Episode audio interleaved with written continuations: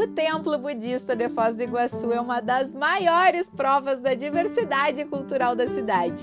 Ele foi construído em 1996 pela comunidade chinesa da região e hoje é aberto à visitação gratuitamente. E, gente, os jardins na volta do templo são lindos e cheios de estátuas maravilhosas. Inclusive, uma delas tem 7 metros de altura e é uma das maiores estátuas de Buda no Brasil. E além do lugar em si, outro ponto super alto do templo budista é a vista para as cidades de Foz do Iguaçu e Ciudad del Este, porque como o templo fica num lugar mais alto, a vista é bem ampla e tu consegue ter uma visão privilegiada do skyline das duas cidades.